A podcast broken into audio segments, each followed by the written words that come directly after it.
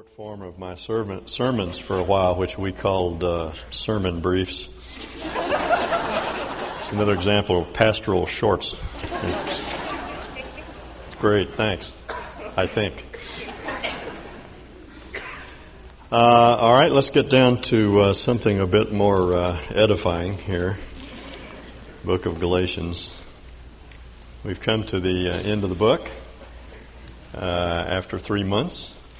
And uh, to Paul's last words here, this final paragraph, chapter 6, verses 11 through 18. For those of you who do not have Bibles, and I know that some of you uh, don't have Bibles with you, there is a, uh, the, the, text of this particular portion of Scripture is in the bulletin on the inside of that uh, mauve uh, insert, and uh, you can follow along with us. Galatians 6, 11. See with what large letters I'm writing to you with my own hand. Those who desire to make a good showing in the flesh try to compel you to be circumcised simply that they may not be persecuted for the cross of Christ. For those who are circumcised do not even keep the law themselves, but they desire to have you circumcised that they may boast in your flesh. But may it never be that I should boast except in the cross of our Lord Jesus Christ, through which the world has been crucified to me and I to the world. For neither is circumcision anything nor uncircumcision, but a new creation.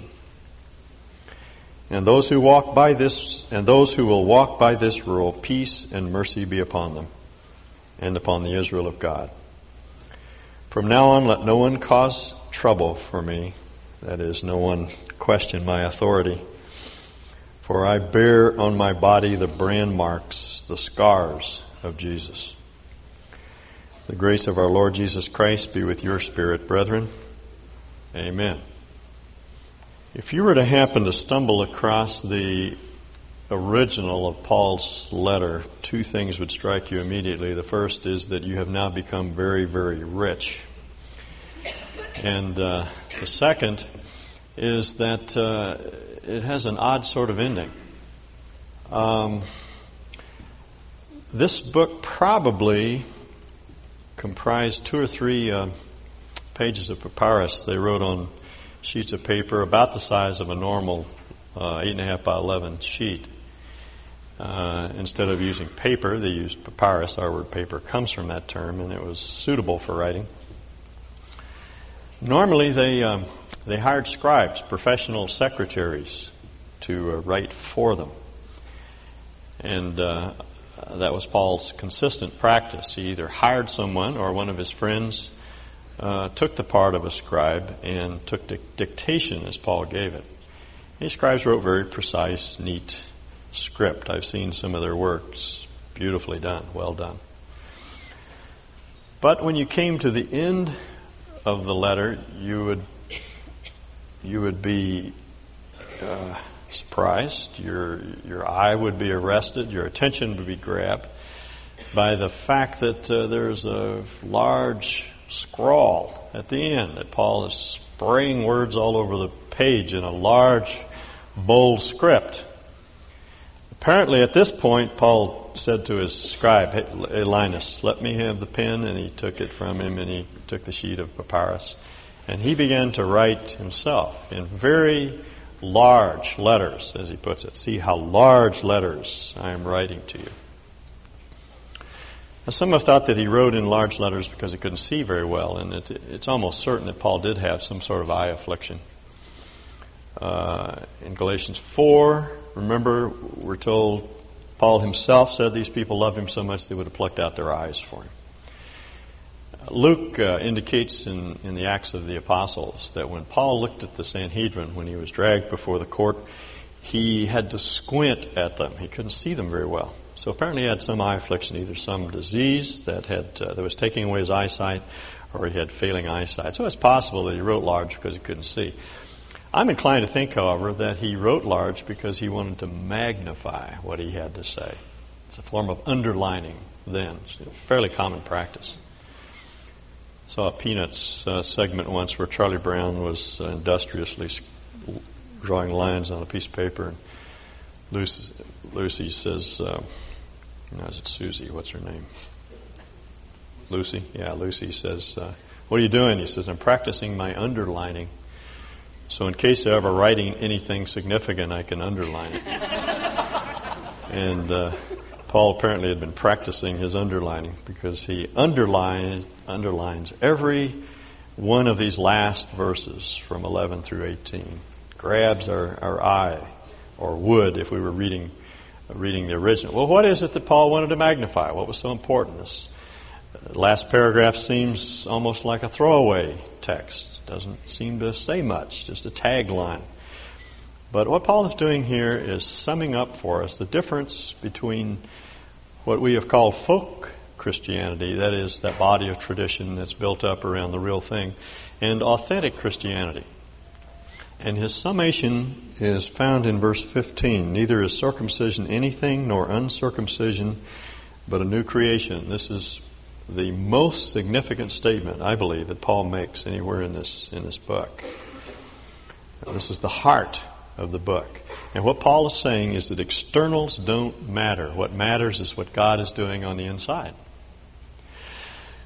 Now, this answers the question that uh, we often ask ourselves How can I rid myself of my past? You know, all these awful, messy things in our life spouses that we have damaged, children that we've hurt, friends that we've estranged, things that we've done to our own bodies, and personalities.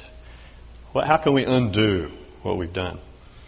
And uh, we look at the present. How can I uh, rid myself of the habits and compulsions, the habitual actions that are so uh, self-destructive? And the future. What what can I do in order to gain some measure of of uh, power over uh, the uh, over the sins that dominate in my life, the patterns of life that are so distressing.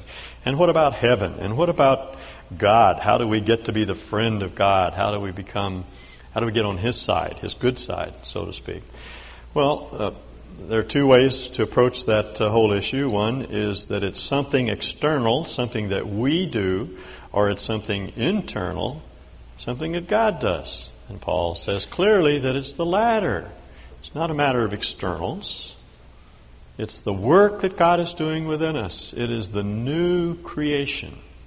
His work, something that only He can do.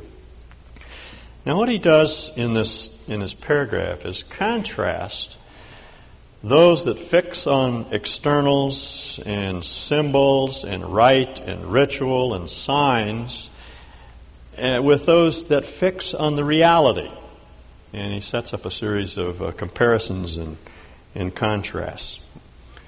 In verse 12, he says, Those who desire to make a good showing in the flesh try to compel you to be circumcised. That's the first mark of someone that uh, is unfocused. He's not, or, well, he's focused on the wrong things. He's not focused on the, on the realities of Christian living. There's a tendency to be preoccupied with externals. In the church, it takes the form of uh, baptisms and confirmation, how many members you have, how many programs you have, the kind of buildings that you have, uh, focus on, on robed choirs and uh, highly educated clergymen, and those things which in and of themselves may not be bad, but which are not the real heart of what the church ought to be. When Barnabas came to the church in Antioch, he was sent by the apostles to sort of troubleshoot that situation because things, they weren't sure, the apostles weren't sure of how things were going there. His part, his comment was he perceived the grace of God that was there. That's what you look for in a church, not the external signs of God's habitation, but the inward evidence of his dwelling there. Paul says to, uh, of the church in Thessalonica, when I went there, he said, I saw your labor of love and your work of faith. What he saw was, was uh, their, their utter dependence upon God and the love that they had for one another. See, these are the things that ought to mark a church, not, not these external factors. Uh, on an individual level, this preoccupation with externals shows up in another way. A fixation on uh, dressing the right way and, and looking good. You know, I always think of that uh, character on Saturday Night Live that interviewed these plastic personalities, and he would always say at the end of every uh, every interview, "Remember, uh, looking good is better than being good." Uh, it was this this notion that we have to always look good, have to look right, can't make any mistakes. Uh, a preoccupation with the body, you know, with making the body look a certain way, you know, being thin for him, or being a firm believer, or uh, you know whatever uh, whatever uh, course we take. It's uh, has to do with the outside. There's nothing wrong with taking care of yourself. There's nothing wrong with dressing appropriately, appropriately. But it's a fixation with that. You see, a preoccupation with those things rather than in letting the grace of God work in your life so that you're becoming more and more like Him. See, the, the whole process of, of the Christian life is one of beautifying our lives as we go from one degree of likeness to Christ to the next. It's what's happening inwardly. It's what God is doing to us, you see, not, uh, not what's going on uh, on the outside. And uh, the, the, problem with always having to look good is that um, people who are trying to be good by keeping the law uh, can't be good. Have you ever noticed that? Paul draws that conclusion in this statement. He says, even those that compel you to be circumcised don't keep the law. One mark of legalism is that uh, it's uh, uh, it's uh, counterproductive. It doesn't produce more godliness. It makes us more ungodly. And then we try to cover it up. We have to look good. And we can't admit that we make mistakes and that we fail. We can't admit to our limitations. We can't look weak. We can't look bad. We've always got to look good, so we keep this uh, this front up all the time. We conspire to keep silent about our about our sins instead of just being open and honest and and realistic about what we are. I've often thought that a church really ought to be a kind of an AA gathering where we uh, we stand up and we say, "Hello, I'm I'm David Roper. I'm a sinner." And uh, we could talk freely and openly about the areas where we're struggling and and uh, the mistakes that, that we've made because we understand that we don't have to prove anything. We don't have to uh, look good. We can look very, very bad. Uh, what's important is what God is doing within us. There, there's progress. God is not looking, He doesn't look for perfection, He just looks for progress. That's all. We don't have to be defensive. We don't have to protect ourselves. Uh, I, I, have one illustration in my, it always comes to mind when I think of non-defensiveness. It happened to me uh, years ago when I was living in California. And I was involved in a series of leadership meetings in Palo Alto, California. A group of businessmen in that area invited some men from Washington, D.C., who worked with the fellowship there, Doug Coe and and uh, Dick Halverson, who now is the chaplain to the Senate, and a number of other leaders to come to that area and work with businessmen. And because I was working with university students at the time, I got to sort of hang around these fellows, and and uh, I, was, for me, it was just a wonderful, memorable time. And I remember one day we were standing in the lobby of a hotel there in Palo Alto, and apparently Doug uh, Coe had made some arrangement with the manager there uh, for a special rate.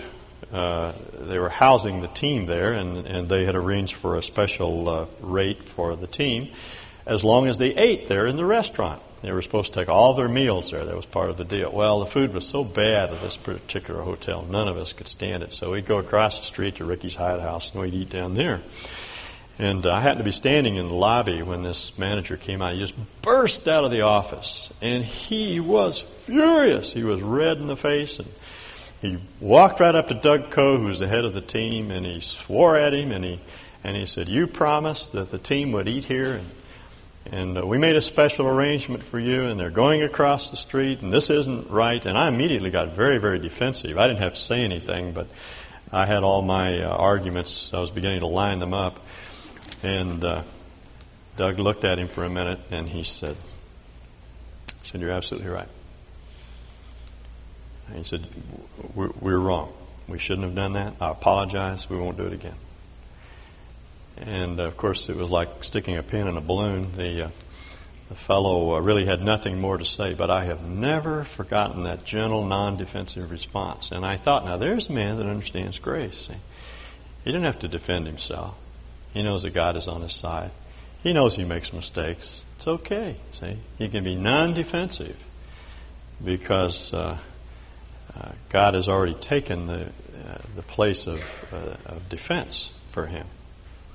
Now, uh, the second mark of those uh, that um, that are preoccupied with externals is compulsion.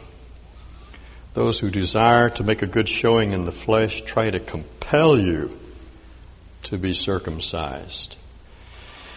That's always a mark of legalism. They push.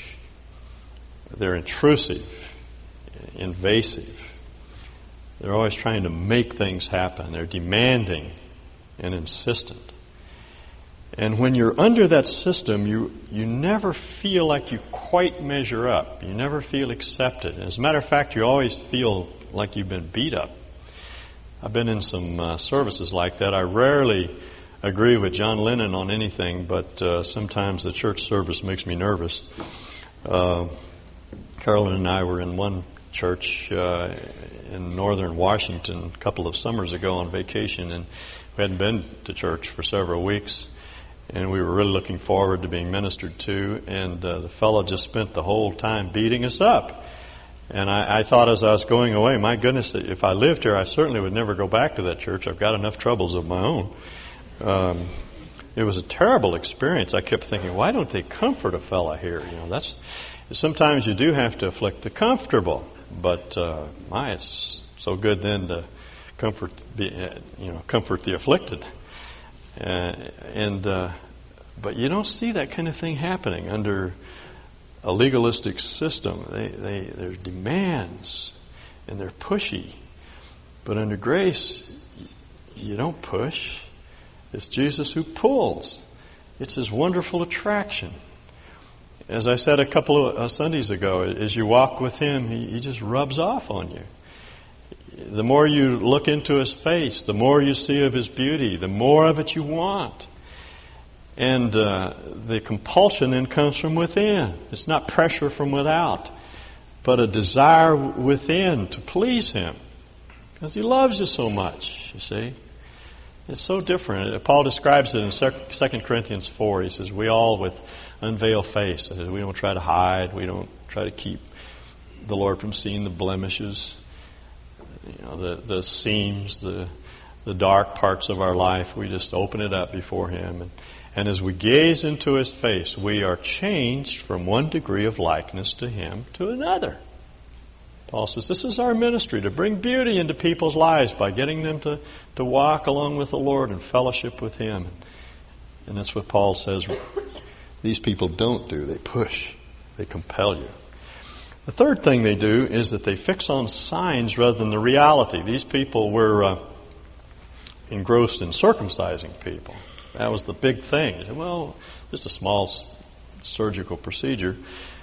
What's the big deal? Well, it, it, for them, it was everything. You could not be in the community of faith, you couldn't be in the family of God unless you were circumcised. They demanded it.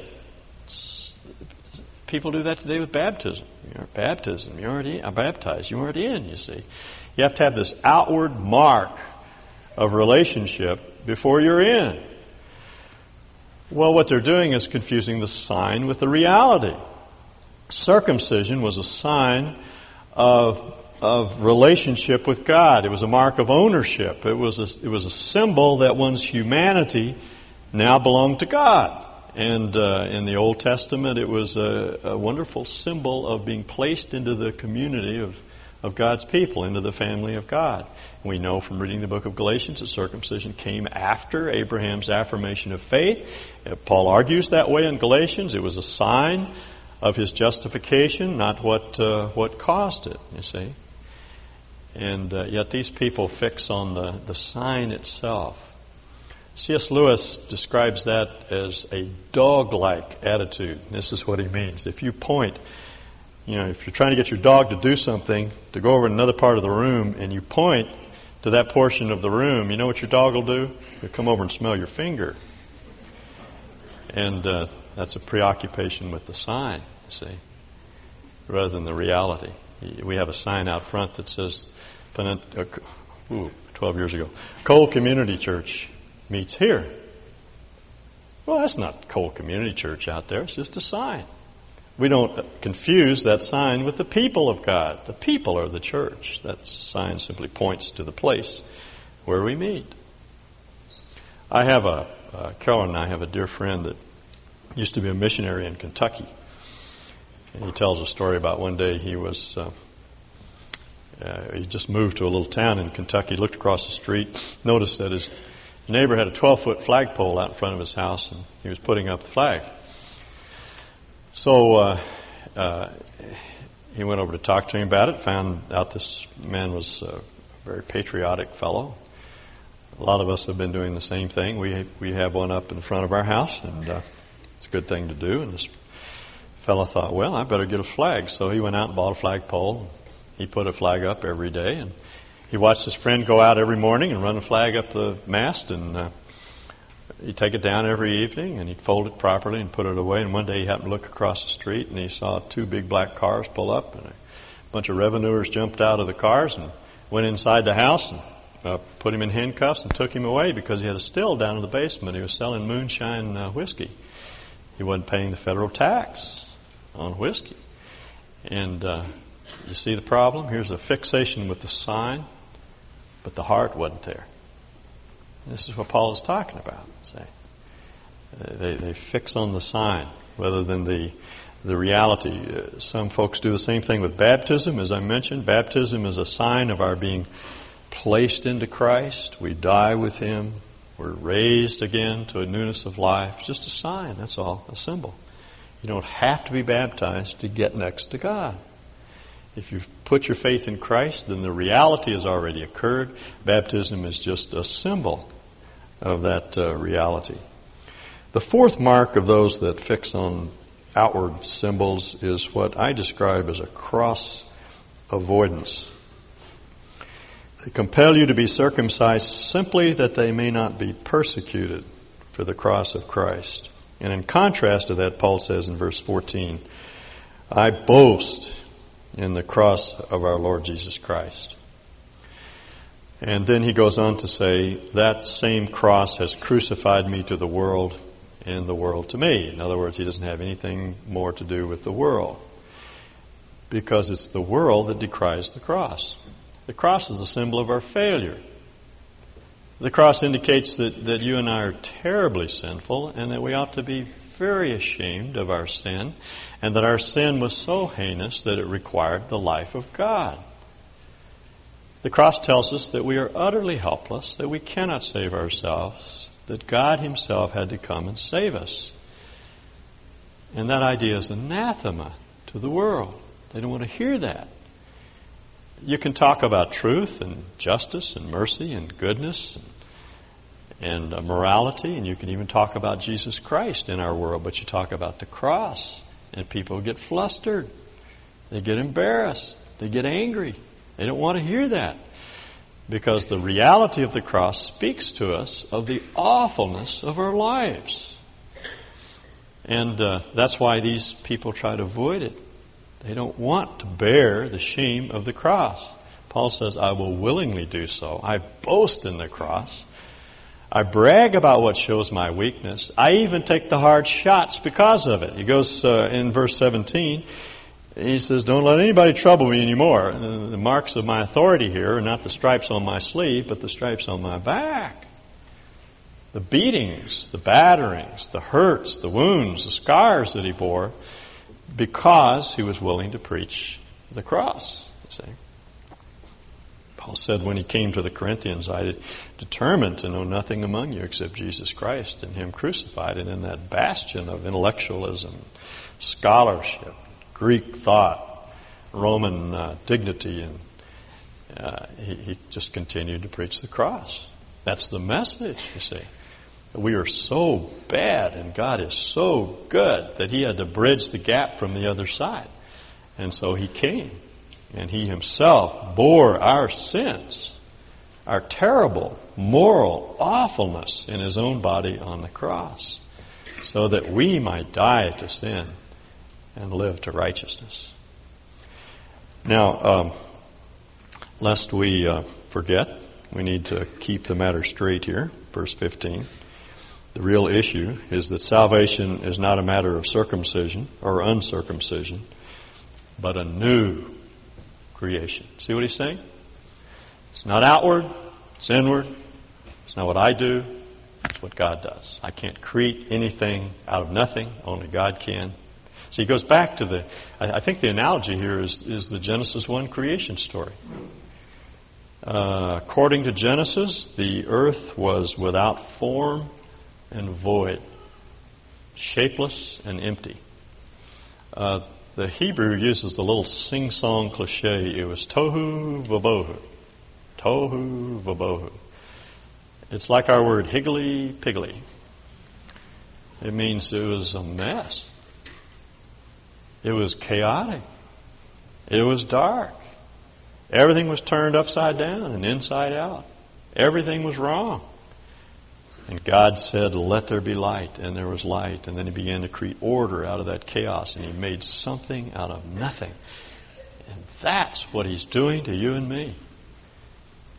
He takes our, the dark parts of our souls, the chaotic mess that we've made out of our lives, and he says, Let there be light.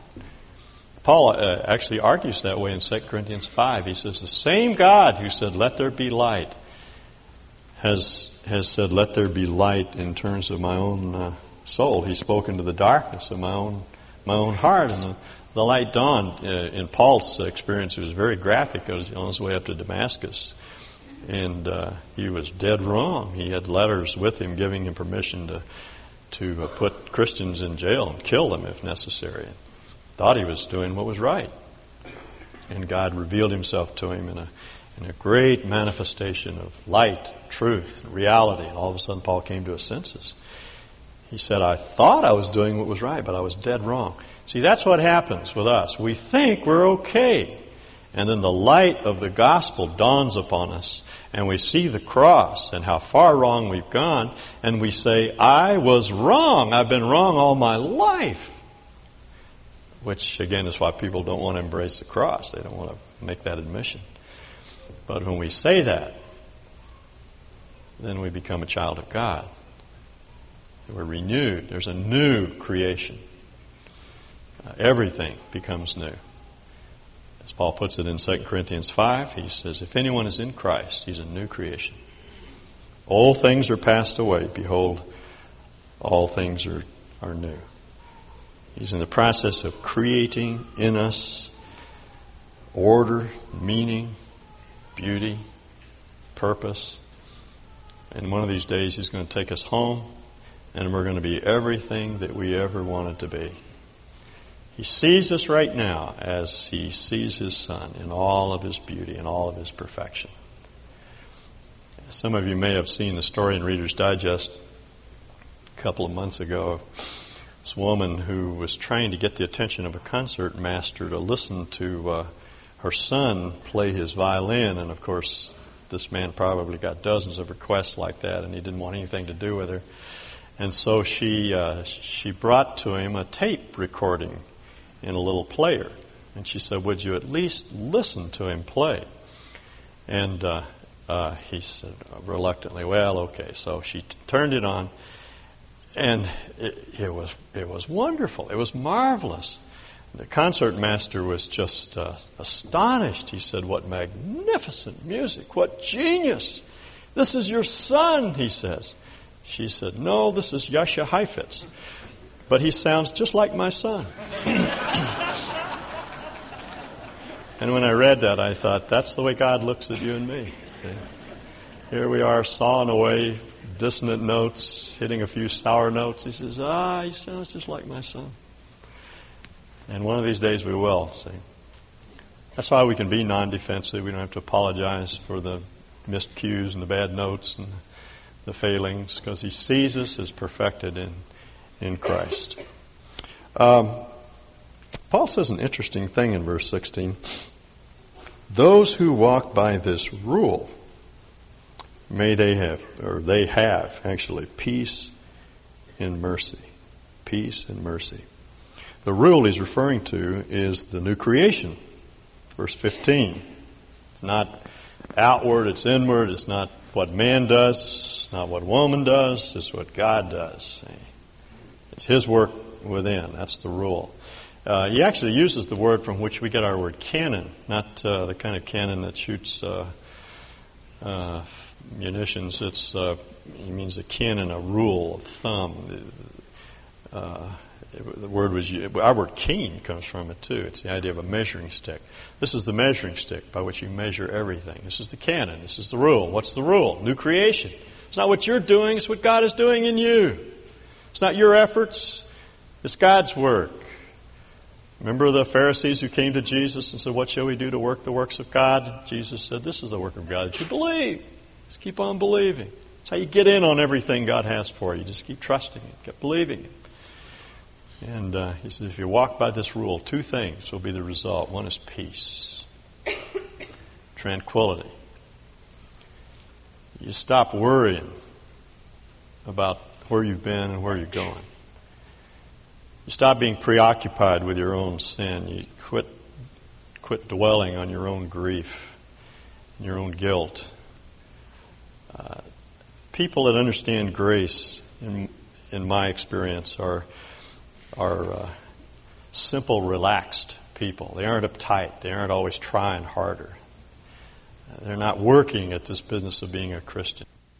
Peace. If you understand this rule, and if you're walking by this rule, then you have peace. And secondly, you have mercy. Now, that's a wonderful word. I would expect Paul to say grace because that's been the theme that he has embraced all the way through the book. But he uses mercy because uh, I think because it's the softer term and the most meaningful term at this point. Grace is God's uh, gift to, to the unworthy. Mercy is God's help for the helpless. That's you and me, those of us that can't uh, can't do anything for ourselves. Those of us that have tried hard to change and we can't change. We've tried hard to erase the memories of the past and we can't get rid of them. We've tried hard to undo the wrong that we've done, and we can't, we can't do it. See? We're utterly helpless. I, I sometimes ask people, where's the sin in the Bible? Heaven helps those that help themselves, and they always try hard to find it, and then it's not there. The Bible doesn't say that. As a matter of fact, the Bible says just the opposite. Heaven helps those that are helpless. I'll tell you what, it's, it's a great thing to fall into the hands of of a merciful God. Uh, David, as you know, did some terrible things in his life, and perhaps the most uh, serious of his sins came as a result of a terrible arrogance on his part. And, and he knew that he would suffer the consequences, and God said to him, You have two options. Do you want to fall into the hands of man, or do you want to fall into the hands of God? And David said, Let me fall into the hands of God. Because, as C.S. Lewis said, the hardness of God is kinder than the softness of man.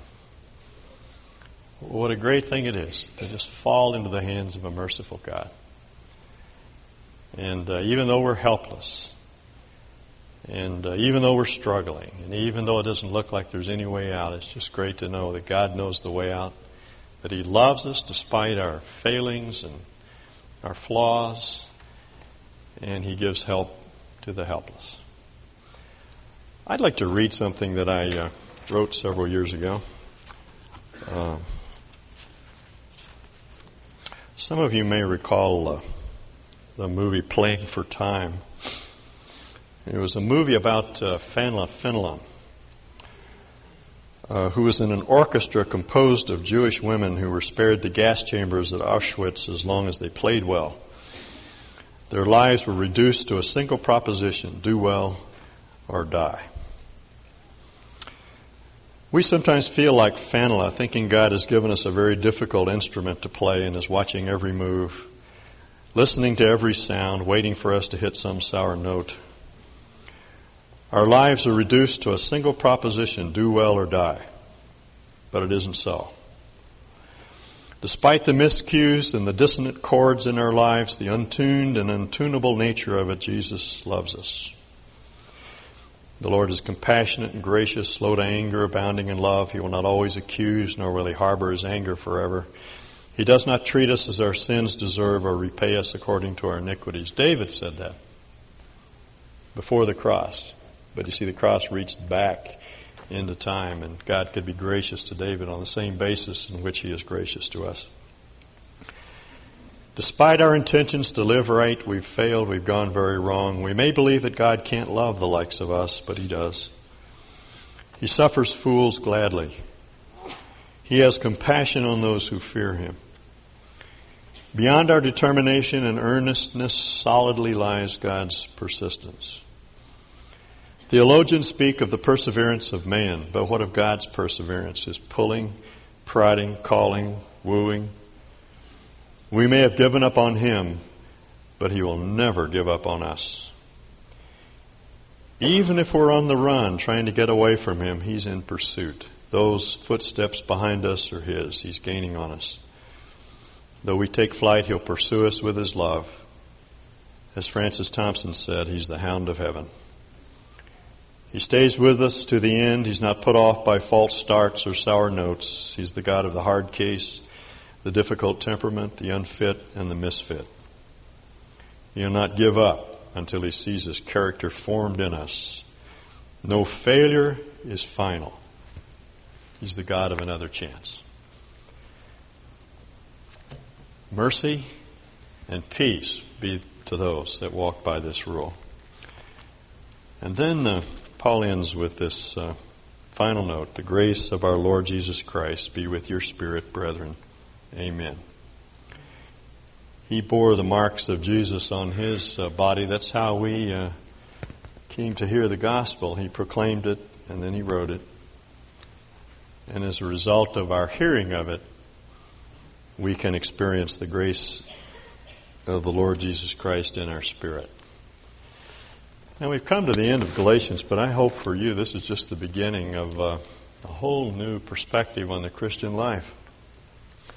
Some of you have told me that uh, you really did not understand grace. You thought of God as a very difficult person to relate to, very uncomfortable to be around, because you felt that He was always out of sorts because you weren't measuring up. I hope you understand now that He loves you. He will always love you. His love goes on forever. Forever's as far as He'll go, as Alabama says, if I can distort their song. He'll never, ever forsake you. Let's pray.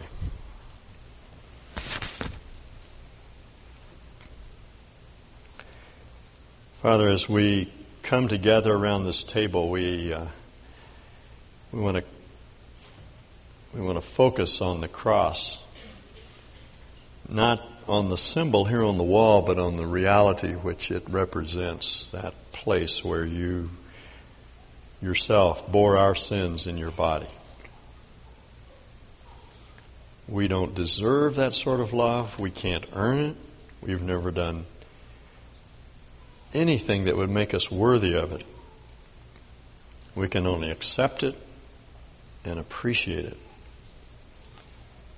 And that's what we want to do this morning.